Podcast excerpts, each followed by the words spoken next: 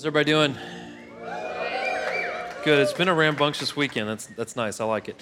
Um, hey, something that, that if you're new to the church or maybe you've been here for a while and I just haven't said it in a while, that we do uh, that's really interesting and that I really, really enjoy, and it's a, it's a thing I have a big heart for. But uh, we support three churches up in New England. My wife is originally from that area. She's from a, her, her mom's family is from an area, area called Peabody, Mass. Massachusetts. A, you never say Massachusetts in Massachusetts, you say Mass. And you don't say Peabody, you say Peabody. So it's like Shelbyville is not Shelbyville. It's, I don't even know how to say it correctly. You, you yeah, there you go. You run it all together. So, uh, anyway, so that's a very unchurched part of the United States. Uh, we sponsor a church in Burlington, Vermont, which is usually either the number two or, or number one uh, least Christian city in the country, Burlington, Vermont. Uh, we sponsor a church in Manchester, New Hampshire, and we sponsor a church in Salem, Massachusetts. And so every year I take uh, uh, four people, me and three others, we go up there and we help them with administrative stuff or audio video stuff or, or just you know leadership stuff or structure stuff and we financially support them uh, this church financially supports them and so just to give you a little perspective if you've never heard me talk about these churches a large church in fact uh, the largest church in Burlington, Vermont, which is the one that we support, called Church at the Well. Church at the Well is 100 people. That is the biggest church in the city of, of Burlington. And Burlington's roughly about the size of Murfreesboro. So it's about a 1% participation in Christianity in Burlington, Vermont. And so we sponsor a church up there. Uh, Manchester is a big, big, big church for their area. It's 175 and that's one of the biggest churches in their area. And then Salem is the biggest church in Salem that we uh, sponsor. And Jordan, who was up here playing guitar, did worship for them last summer, and um, it runs about 85 people.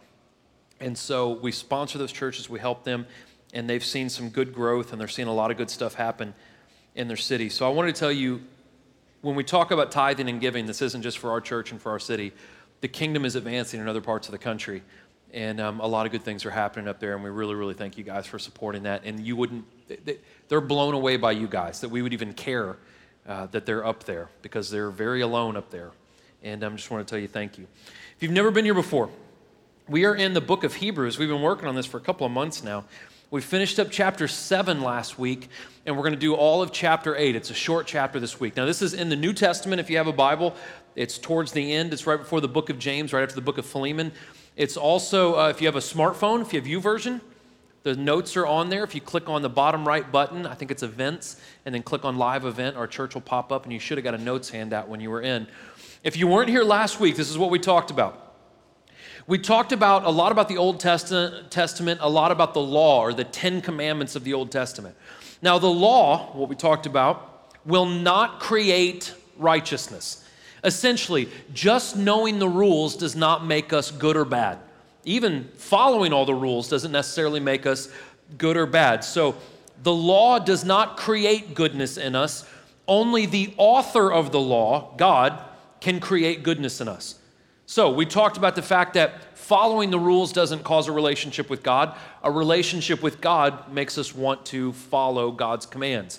What we're going to talk about this week is this is that we have the opportunity to change.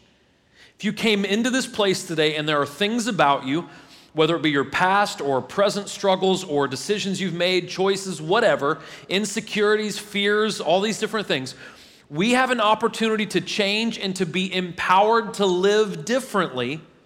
But the question is this are we ready to let the old ways go? Are we ready to be 100% in? Okay? So I'm going to do my best. I'm going to read chapter 8. I'll break it up in chunks, and um, we'll see where the Lord takes us, okay? Just to let you know, we take it for granted down here in the South. We always complain about the heat and humidity. So we flew up to, uh, we had all these connecting flights, but the day we drew up to Burlington, Vermont, it snowed two inches. That was last week. I called Alicia and I'm like, how's the weather? And she's like, ah, oh, it's 83. And I'm like, it's two inches of snow in Burlington. And I brought a $8 Old Navy fleece. So, uh, you know, everyone's wearing those big, thick Columbia jackets and they're driving their Subarus. And, you know, and there I was. So, anyways. All right, chapter 8. Let me pray and we will jump into this. Lord Jesus, God, we love you. Father, I just, I'm so grateful for, for where we are right now. God, that I get to be in this room, that I get to teach your word, and that we have the freedom, God, to, to speak openly about what you're doing and to teach your word the way we do. Father, I pray, Lord, that everyone in this room, including myself, that you bless us by hearing your word today. That you teach us truth, that you reveal things in us, God, that you want to deal with and that you want to help. Father, we pray for the three churches we support up in New England. We pray, God, that your kingdom has advanced through them. We pray, God, that you bless every churches in Murfreesboro and that your kingdom is advanced through us. Father, Lord, let us see the big picture. Let us understand how much is at stake. Lord God, let us get a hold of the message that you have for us today and let us embrace it. We love you. We thank you, God. Be with us today. In Jesus' name, amen. Chapter 8, I'm going to read a little bit and I'm going to do my best to explain it. Here we go. Now, the main point of what is being said is this We have this kind of high priest who sat down at the right hand of the throne of the majesty in the heavens, a minister of the sanctuary in the true tabernacle that was set up by the Lord and not by man. For every high priest is appointed to offer gifts and sacrifices. Therefore, it was necessary for this priest to also have something to offer. Now, whenever the Bible says the main point is, you should probably take note of that. And so, the book of Hebrews, we don't know who wrote this book of the Bible, and we don't even really know who it was written to, but we assume it was written to a group of people who had been taught the faith and maybe some were being diverted, or maybe some had gotten off track. So the author brings it back into focus and he gives us kind of the thesis of the book of Hebrews, and it's simply this that Jesus was sent by God to bridge the gap between him and us. And Jesus did this by being the minister or the leader of the true tabernacle. I'll get into that here in a second. And by sitting at the right hand of God. Now, right from the beginning, we see something. If we're just casually reading, we can miss over it. When the Levitical priests would work in the temple, they never sat down because their work essentially was never done. They always had to do these things, and every single year they had to redo these different, uh, uh, different strict, kind of precise things to roll back sin, and they never sat down. The fact that Jesus came, he did his objective, he ascended back into heaven and sat down is significant because it shows that Jesus accomplished everything he set out to do. I've done my job, I can sit down, and it's a place of authority and it's a place of excellence.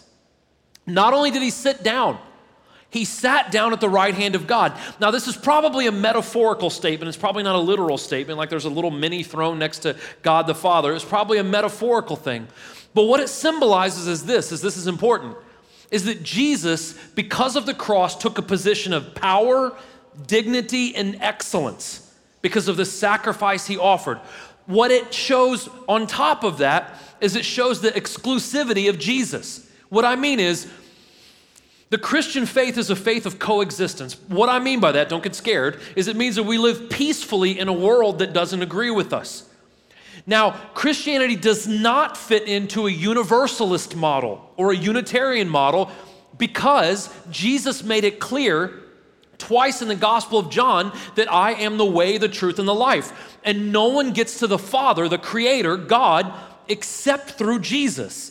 Jesus is extremely exclusive about himself. He is the only pathway to salvation. And that's what that is setting up that he sits at the right hand of God he is the mediator.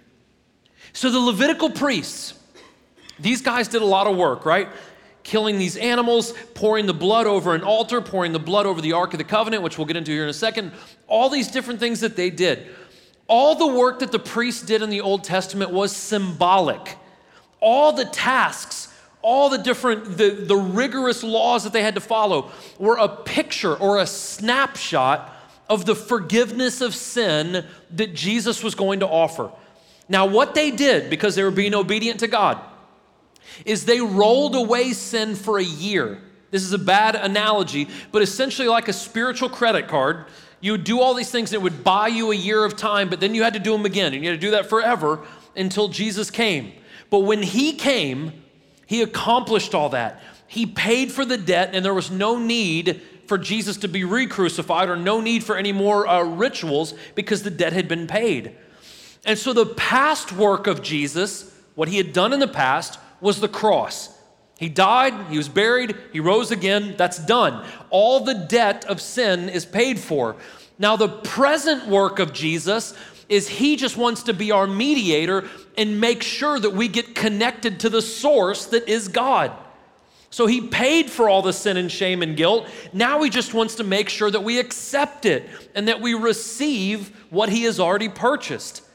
And he does this through the true tabernacle.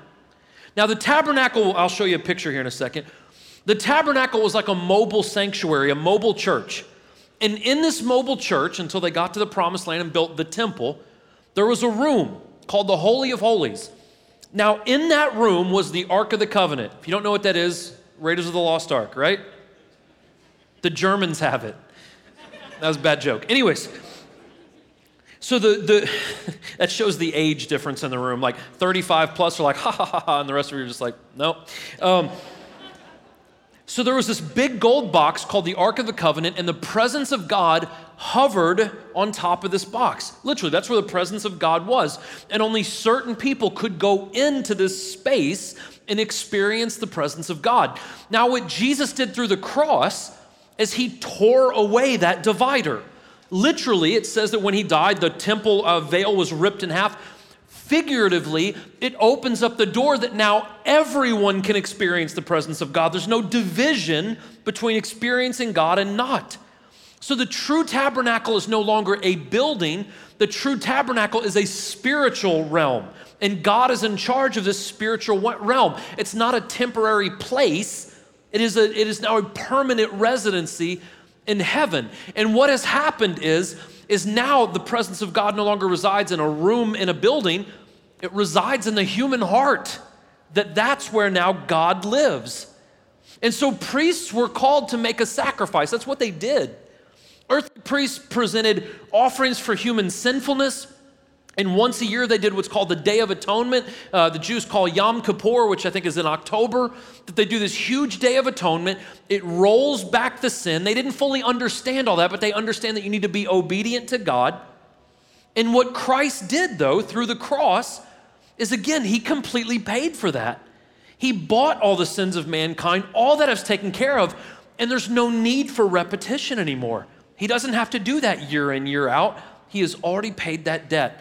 And we see a huge contrast between what man can do and what God has done. It says, Now, if he were on earth, Jesus, he wouldn't be a priest, since there are those offering the gifts prescribed by the law. These priests serve as a copy and a shadow of the heavenly things, as Moses was warned about when he was to complete the tabernacle. For God said, Be careful that you make everything according to the pattern that was shown to you on the mountain. But Jesus has now obtained a superior ministry, and to that degree, he is the mediator of a better covenant which has been legally enacted on better promises. Now, if you haven't been here with us at all through the book of Hebrews, the first, I might get this wrong, the first three chapters are essentially the author saying Jesus is superior to blank. He's superior to angels. He's superior to human leadership. He's superior to, uh, uh, to all religious leaders. He's superior in all ways.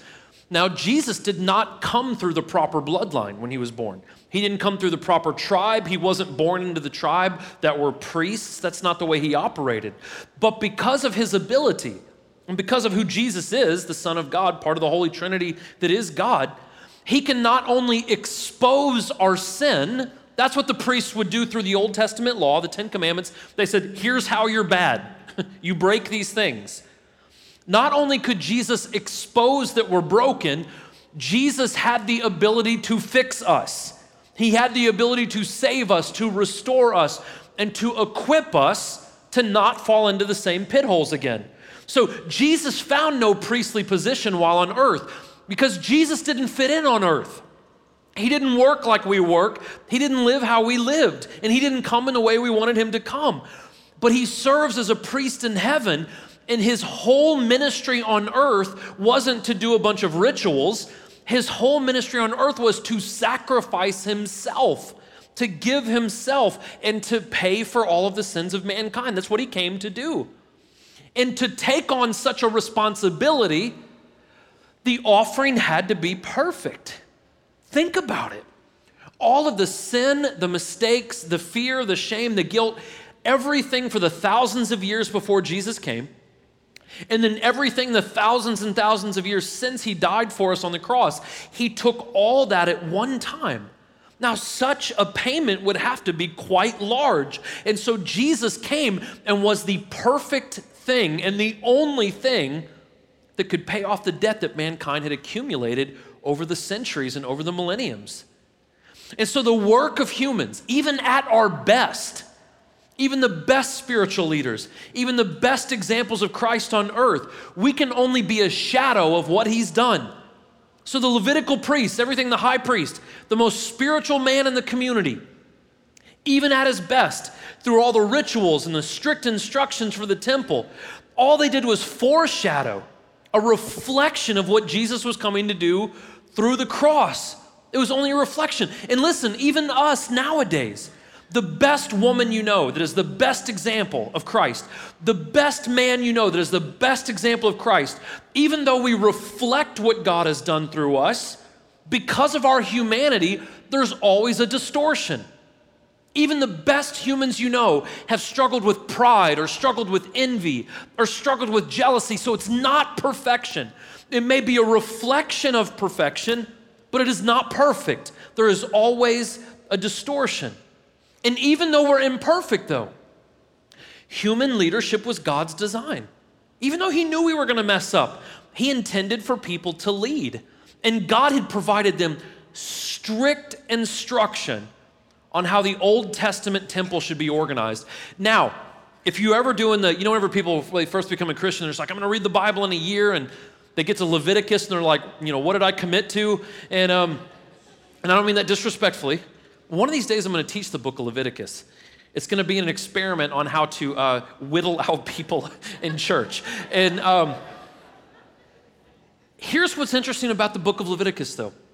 When you get into Leviticus, there are rules and laws and strict instruction. I mean, unbelievably stringent instruction from God. Now, let me tell you why the book of Leviticus and the book of Chronicles and the book of Numbers and all the genealogies in the Bible, let me tell you why all those things are important. What they do is they show us that God is a God of precision and that God is a God of order. And the order that He takes for the temple, listen, the order and the diligence He took for the Old Testament temple was a foreshadowing, and it was letting us know that God looks at us much the same way. That every single detail of the temple, God has His hands in those details. Now we go, we, God does not inhabit a building, we are now the temple. You get where I'm going? So every hair on our head is accounted for every thought, every action, everything we do, Jesus cares about the details. And we see that through His Word. We see that through the precision that is mentioned in the Old Testament. That is all just pointing to the relationship that Christ has with us. We also see that if this mobile temple was glorious, how glorious do you think our eternal home is going to be? If he cared so much about a mobile sanctuary, what do you think our home for eternity is going to look like? This is an apartment in heaven. No, I'm just joking. No, this is the temple. Guys are like, wait a second, do I have to dress like that in heaven too? Um, this is what the tabernacle looked like. Okay? Now I'm not going to go into all the precision that is mentioned in this in this illustration right here. But you can see right here this this huge curtain, not the first one but the second one up here to my left. This is what housed the Ark of the Covenant. Now, that's where the Ten Commandments were. It's where Aaron's staff, some manna from heaven, all signs that God had done miraculous things for his people. They were contained in this ark. Now, it's very, very hard to see because the picture is small. There's two angels on top of that that are pointing their wings towards each other. And that's where they say the Shekinah glory, the glory of God, dwelled right here. No one could touch this ark and no one could be too close to it. The only one who could enter into the room was the high priest, and he could do it one time a year. And if he had sin in him, he would be struck dead by God. Now, what happened, or, or, or what tends to happen in Christianity, is we read about the precision of the temple. We read about how glorious it was and the gold and the linen and all the different colors and the artist work, uh, the, the artistry in it. And it, again, it foreshadows that our heaven that we will live in will be majestic. If God cares so much about this, again, how much more glorious is heaven? But we need to be extremely cautious to make sure that when we pursue heaven, we're pursuing heaven for Christ and not for anything else. What happens is Christianity can become extremely materialistic in our view of faith. We look at our look at our churches now. Look at our temples that we build now.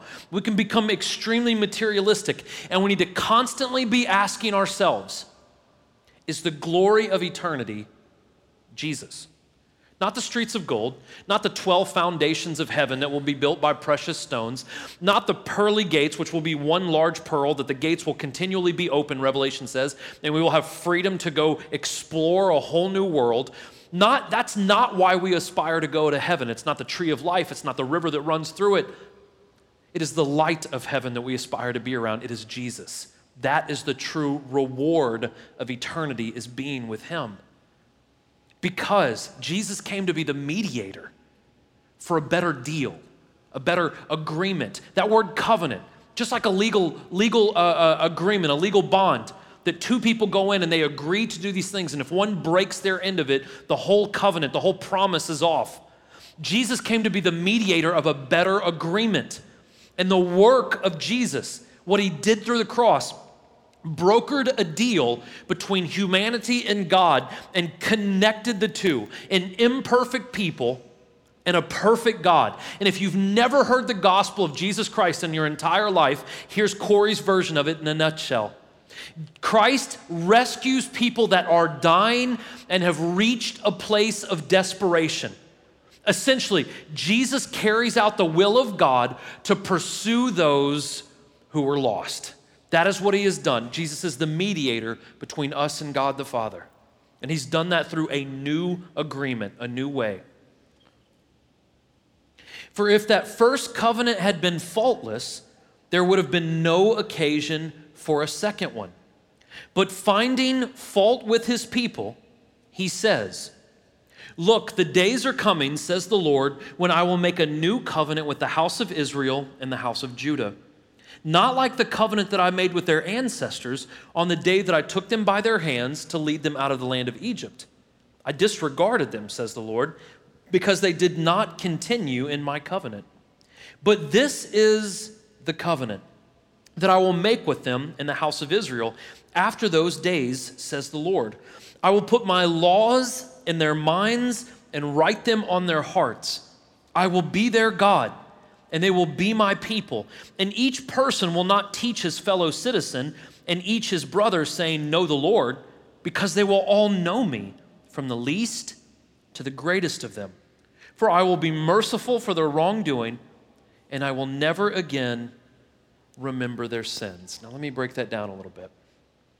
So, the failure of the first agreement, right? Because we didn't hold up our end of it. You notice what it says there God didn't mess up, we did not hold up our end of it. The failure of the first agreement demanded a second agreement. Now, again, the law, the Ten Commandments, are not flawed, they're not messed up. It's us that are incapable of following them. So, like I said last week, the Ten Commandments, let's just pick on those, not the rest of the 600 laws of the Old Testament, just the Ten Commandments. The Ten Commandments can only reveal sin, they cannot fix sin. They can only expose the problem, they cannot remove the problem. Since the people could not hold up their end of the bargain, God would now introduce a new promise that would enable them to hold up their end of the bargain. And this was mentioned in Jeremiah 31. That's why, if you have a Bible, maybe it's in bold or in quotation marks, the author of Hebrews is quoting something from about 780 years or so in the past. Now, the new promise came through the work that Jesus did on the cross. Like I said earlier, the cross created a bridge, not just a bridge, there's no good uh, uh, of having a bridge unless you walk across it, but it gave us the opportunity to walk across it and have an intimate relationship with God. Not through rigorous laws, but by depending on Jesus to empower us. And if we depend on Jesus to empower us, we have a new moral power inside of us. What that means is this on our own, we cannot live good lives, righteous lives. We can't do the right thing. But with Him, we have the ability to live a good moral life. We have knowledge of God, and when we make mistakes, we have forgiveness from God. This is what Jesus offers us. And so, at the time that Jeremiah wrote this, roughly 780 years before the author of Hebrews rewrote it, Jeremiah 31 was written after the Jews had been, been liberated from Egypt, so they were free. And in Jeremiah's time, God was trying to build up his relationship with his people. But many of them had turned around and they had, had turned their back on Jesus or on God. Sorry, Jesus hadn't come yet. But what God was telling Jeremiah to tell his people was, I'm going to bring you close and it's going to crescendo. It's going to come to a pinnacle in the fact that I'm going to make you a new covenant. You have this old promise, I'm going to make you a new promise. There was also a civil war going on at this time. The north and the south, Israel and Judah, were fighting, and so God's people weren't even getting along with each other. Imagine that, right? They weren't even getting along with each other. And so what we see is this in Jeremiah 31 Jesus' whole uh, objective was reconciliation. The name of the game for Jesus was reconciling first our relationship with our Heavenly Father. He wants to reconcile that first. Above all things, it says this in the gospel, or it says it in the New Testament, that Jesus came to save sinners. First and foremost, he wants to reconcile our relationship with him. But once our relationship with God has been reconciled, we are called to be conduits and we are called to be advocators for peace and reconciliation with each other. That means churches should be able to get along. That means brothers and sisters in Christ should be able to get past their disagreements and talk things out and be gracious. Doesn't mean you have to go to Starbucks with them every day, but we should be able to live peacefully with each other. Above all things, God has called us to be reconcilers with each other. So we also see in verse 9 the grace of God. The first covenant was to lead his people out of captivity, it was to free them. But after that, they did not hold up their end of the bargain. And so instead of God leaving his people, listen to this. Look, look at this grace. Instead of him saying, well, to hell with them, right? They haven't kept up their end of it. I'm going to push away from the table. God takes it up a notch and inserts himself into humanity. So now God just wasn't leading from a distance, he came and looked people in the eyes.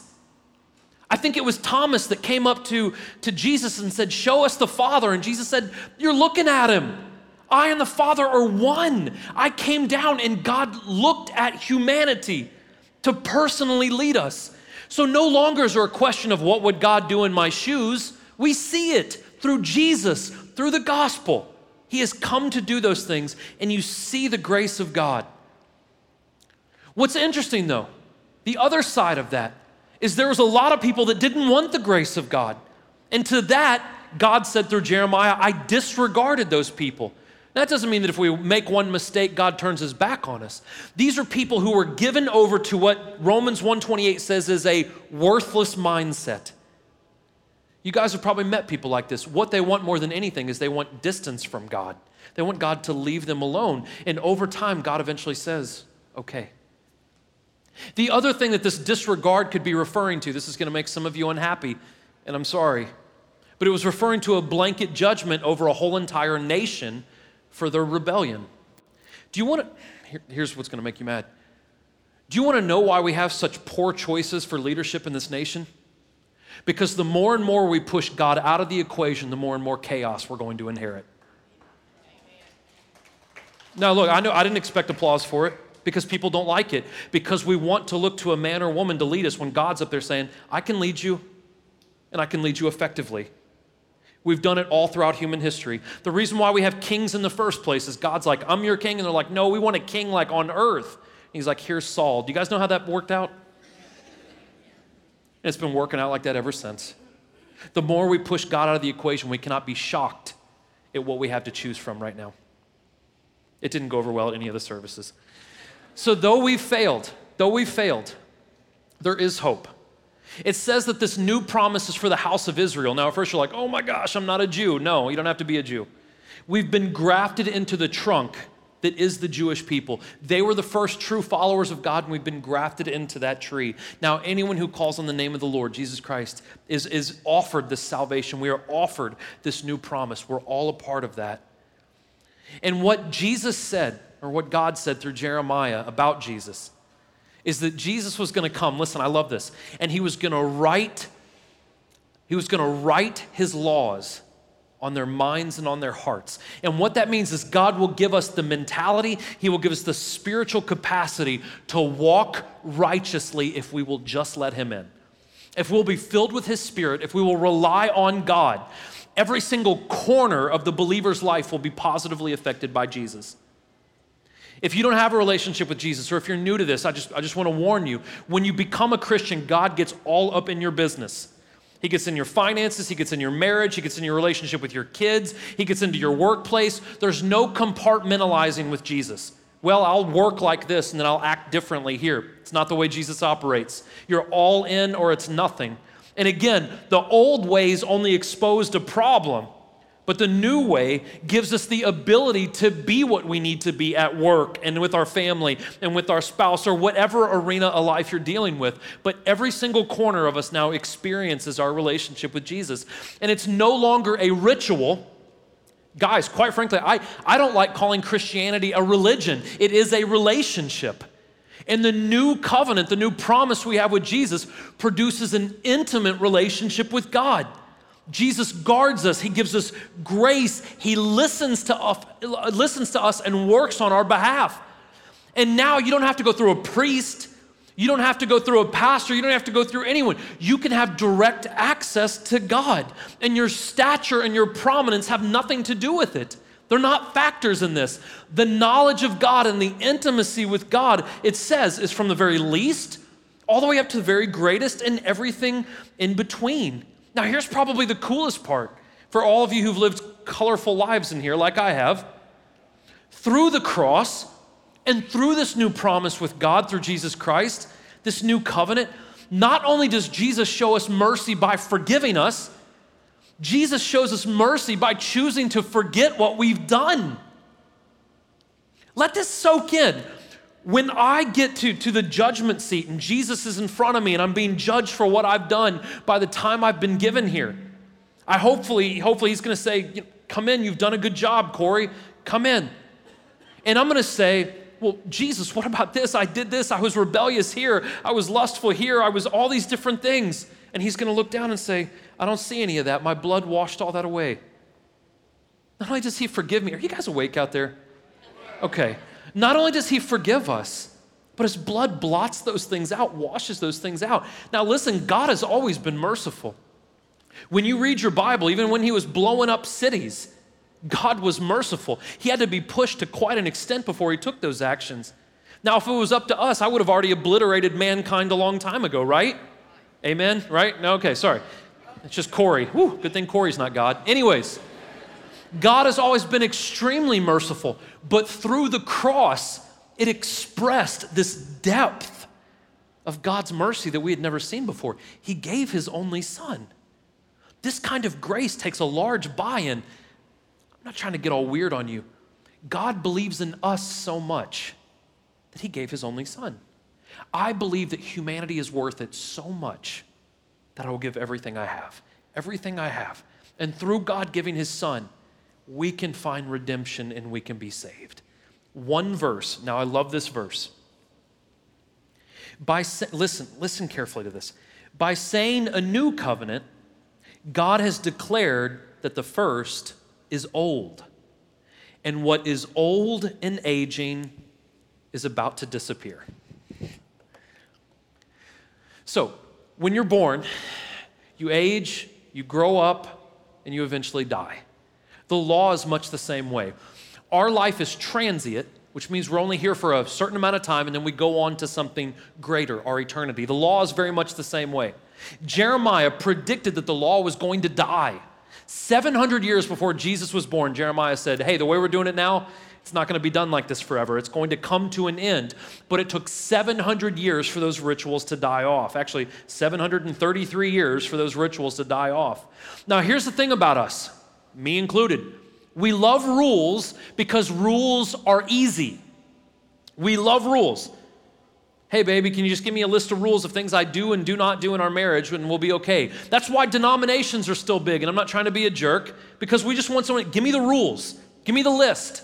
I'll follow the list. But here's the thing about rules rules do not create healthy relationships. Any of you who have healthy marriages, it's not because you have a list on the fridge. That does not create a healthy relationship. And mandates do not create intimacy. One time, a young lady, and she was a smart young lady, but she said, Isn't it cool that Jesus was a socialist? And I said, Hold on a second. Socialism mandates that you are benevolent. Jesus says, from the love of your heart, you should be benevolent. There's a strong difference. Mandates make us be ambivalent and resentful, to, resentful towards the process. But if we love people, it is a joy to give. Do you guys see what I'm saying? Mandates don't make people intimate and loving. Only God does that. Only God does that. And through the love in our heart, we should want to give if I see that someone doesn't have anything and I have more than enough. So the old covenant, the old way, was good for a time and a place. The Old Testament law was essential for defining sin and showing us that we are dependent on God more than we realize. The more you read the Old Testament and all the laws and all the rules and all these things, the more you're like, without God, there's no way. But it has become obsolete in its ability to lead us. That doesn't mean that we don't study the Old Testament. That doesn't mean that we don't honor the Old Testament. It doesn't mean that we don't love researching it. What the Old Testament essentially is, guys, if you're reading the Bible for the first time, the entire Old Testament is a big arrow that points to Jesus. It's a big direction. It's blinking and it's lighting up and it's saying, You need Jesus. And so God sent Jesus. That's essentially what it is. And listen, Jesus takes the pressure off us to be perfect because he promises that we can be saved because he was perfect. So when I let Jesus into my heart, when I let Jesus take over, when I am completely in, God looks at me and he doesn't see imperfect Corey, he sees perfect Jesus perfect Jesus. That's why we are called Christians. That's why we are called followers of Jesus. He goes first, so when you look at us, you only see Him. You only see Him. So, what is old and aging disappears. Now, this is a statement. And if you've never heard this, and if it's your first time, or you're on the fence about the whole thing, let me tell you what Jesus offers. Through Jesus, we are promised inward power to master our temptations and fears.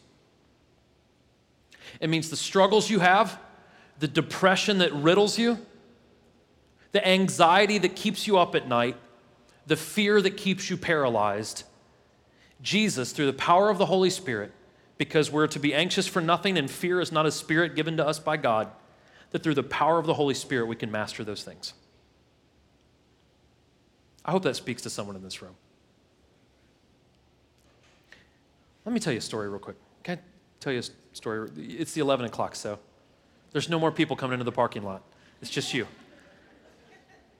So we're sitting in Concord, New Hampshire. That's where we stayed. It's real close to Manchester, right? And we're eating at this really cool place. Uh, uh, it's like a Tex-Mex place. I think it's uh, Margaritaville or something. I don't know if Jimmy Buffett owns that, but anyways, it's in an old jail. So you sit in these jails. It's a really neat place. And every time I go to Concord, I just like to eat there because it's neat. And so we're sitting there. Keep in mind, no one in this area is Christian. And so we're sitting in this, in this area, and our waitress comes up, and people always ask, you know, where are you from? What are you doing? You know, what, what brought you to Concord? And all this stuff. And uh, we just, uh, you know, we tell her. And so uh, she's kind of blown away with this, and she's like, I've been feeling so long, I just need to go to church. I need a relationship with Jesus. And she comes back later and she starts asking me all these theological questions, right? and, and they're always like the, the doozies. And um, but one of the ones she asks is she comes in and she just she folds her hands. She goes, "So tell me what you think about smoking smoking weed." I was like, because it's legal up there. You can. There's a skate shop in Burlington, Vermont called Riding High. Listen, this is ingenious. You can buy a skateboard and weed at the same place. An insurance company should put themselves right next to that. Anyways, so uh, so this waitress says, you know, what do you think about smoking weed? And, and my answer was, why do you smoke it? What do you find, what benefits you from smoking marijuana? What, what, what does it do? I'm speaking to someone in this room right now. She said, Well, I get super stressed and I get super anxious and it calms me down. And I said, Well, let me go back to your first statement. Don't you think the Lord is trying to draw you in because He should de stress you and calm you down? She's kind of sat there for a second. She goes, I never thought of it that way. And I said, Here's the thing with intoxication it's not that the smoke going into your lungs is a sin, it's that we make something that we depend on more than God in our lives. So, whenever the world tells me we need this because it's going to help us live better, you need Jesus. You need Christ. You don't need to get drunk, you don't need to get high. We can master our temptations, we can master our fears, we can master our stress, we can master the pitfalls of life if we just have the Holy Spirit in us. We can also have intimate knowledge of God and the comfort of His presence. Do you know what God's Spirit is called?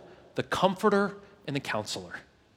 It gives us direction and it gives us a peace that passes all understanding. And from a guy who is addicted to multiple drugs, I can sleep better at night than I ever have in the past.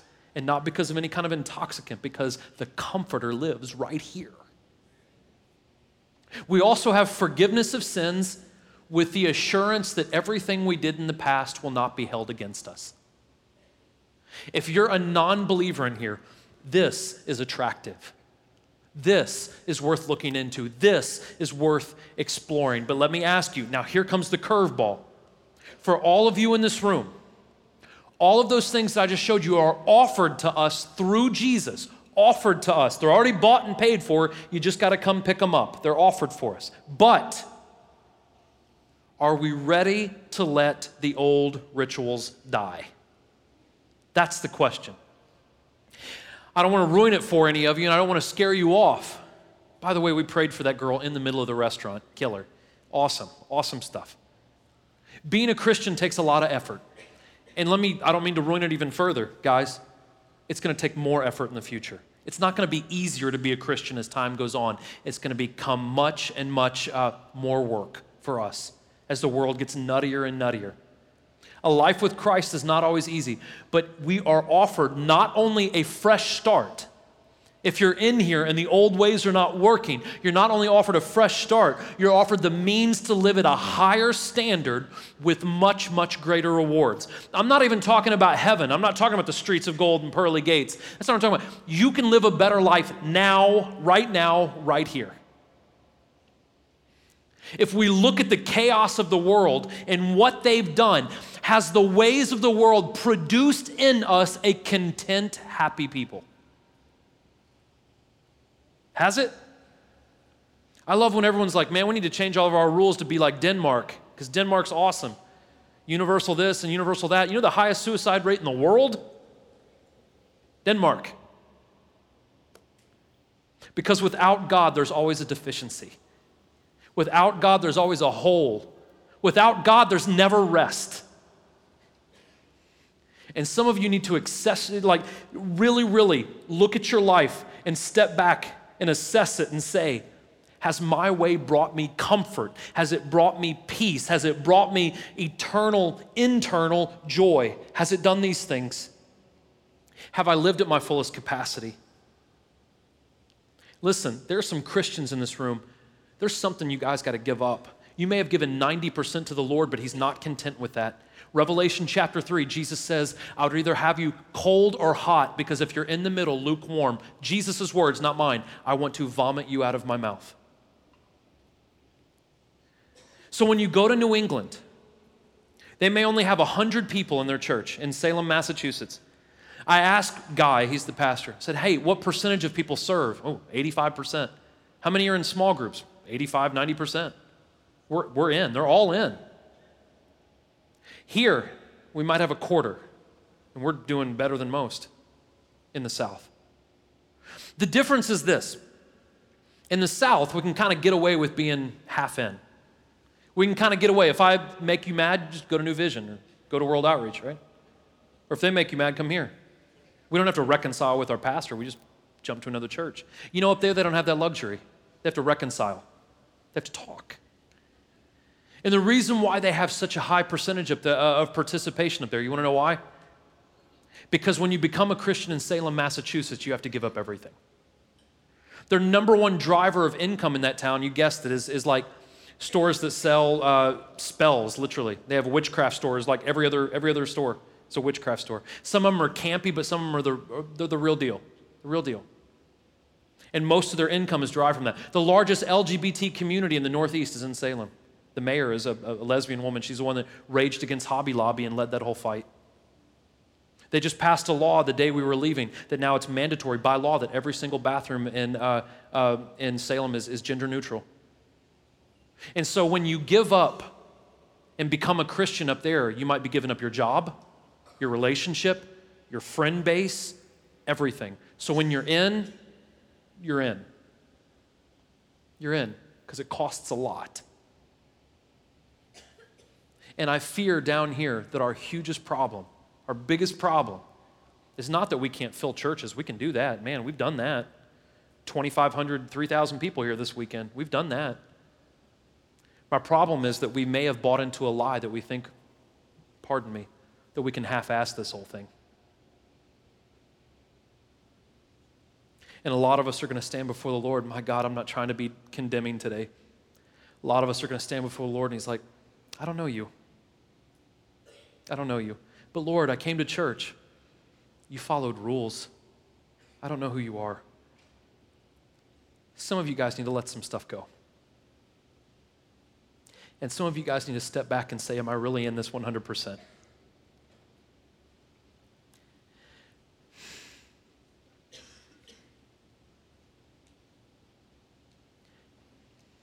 Forgive me if I've become a pastor that has let this become a social club and I have not pushed you to the extent to where you're confident in your faith and you've given it all. If I ever become that, I need to step down. Would you bow your heads with me?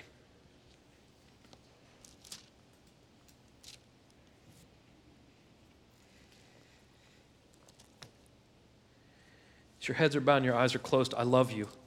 But when we sing Amazing Grace, get over yourself and worship. If you've experienced the grace of God, man, freaking lift your hands. He died for you on the cross.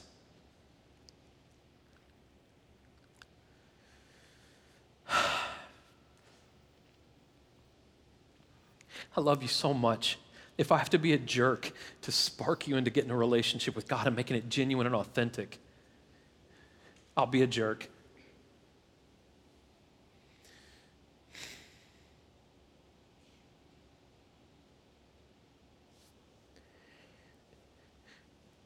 Father, for everyone in this room who's not a believer, Lord, touch their heart right now, God, and Lord, let them be courageous enough to ask the question Are my ways working? And if they're not working, Lord, touch their heart and soften it.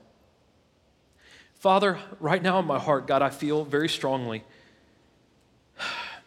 for everyone in this room, Lord, they know you're there. They know the truth, they've heard the gospel, they even say that they've given their life to you. But Lord, there are so many people in this room right now, and I'm not trying to be judgmental. There are so many people in this room right now, Lord, that there is a corner of their heart. It may only be 5% or 3% or 1%, but there is a corner, God, that they will not let your light shine on. My prayer right now, Father, is that you shine a light on that corner and you expose to them what that is, and so they can give that over to you. Father and Lord, I know that if they will do that, you will bless them.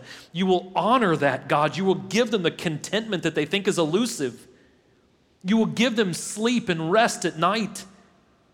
You will answer their prayers and you will honor their work. But God, we've got to be courageous enough to let you expose those parts of us. God, we love you. We thank you, Jesus. Please, God, there are people in this room who their hearts are just, just wrap your hand around them, God. As your heads are bowed and your eyes are closed, there's communion on the right and left. Everyone is welcome to take that. All that is is a simple reminder that Jesus has given everything for us. And he has poured out his spirit on us if we accept it. Everyone is welcome to take that as long as you ask God to forgive you. Listen, as your heads are bowed and your eyes are closed, there's also people on both sides of the stage.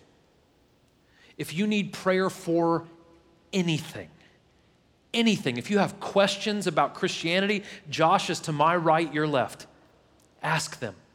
Talk to these people. Let them pray for you. Get your communion and don't just, please, just don't walk out and squander this moment. Pray. Get down on your knees. Talk to the Lord. Ask Him to expose whatever has not been relented in your life so you can give it up. Lord Jesus, we love you, God. Be with my brothers and sisters. Forgive me, God, if I've been uh, impatient or if I've been crass today, Lord. I love you and I lift you up in Jesus' name. Amen. Thank you guys so much.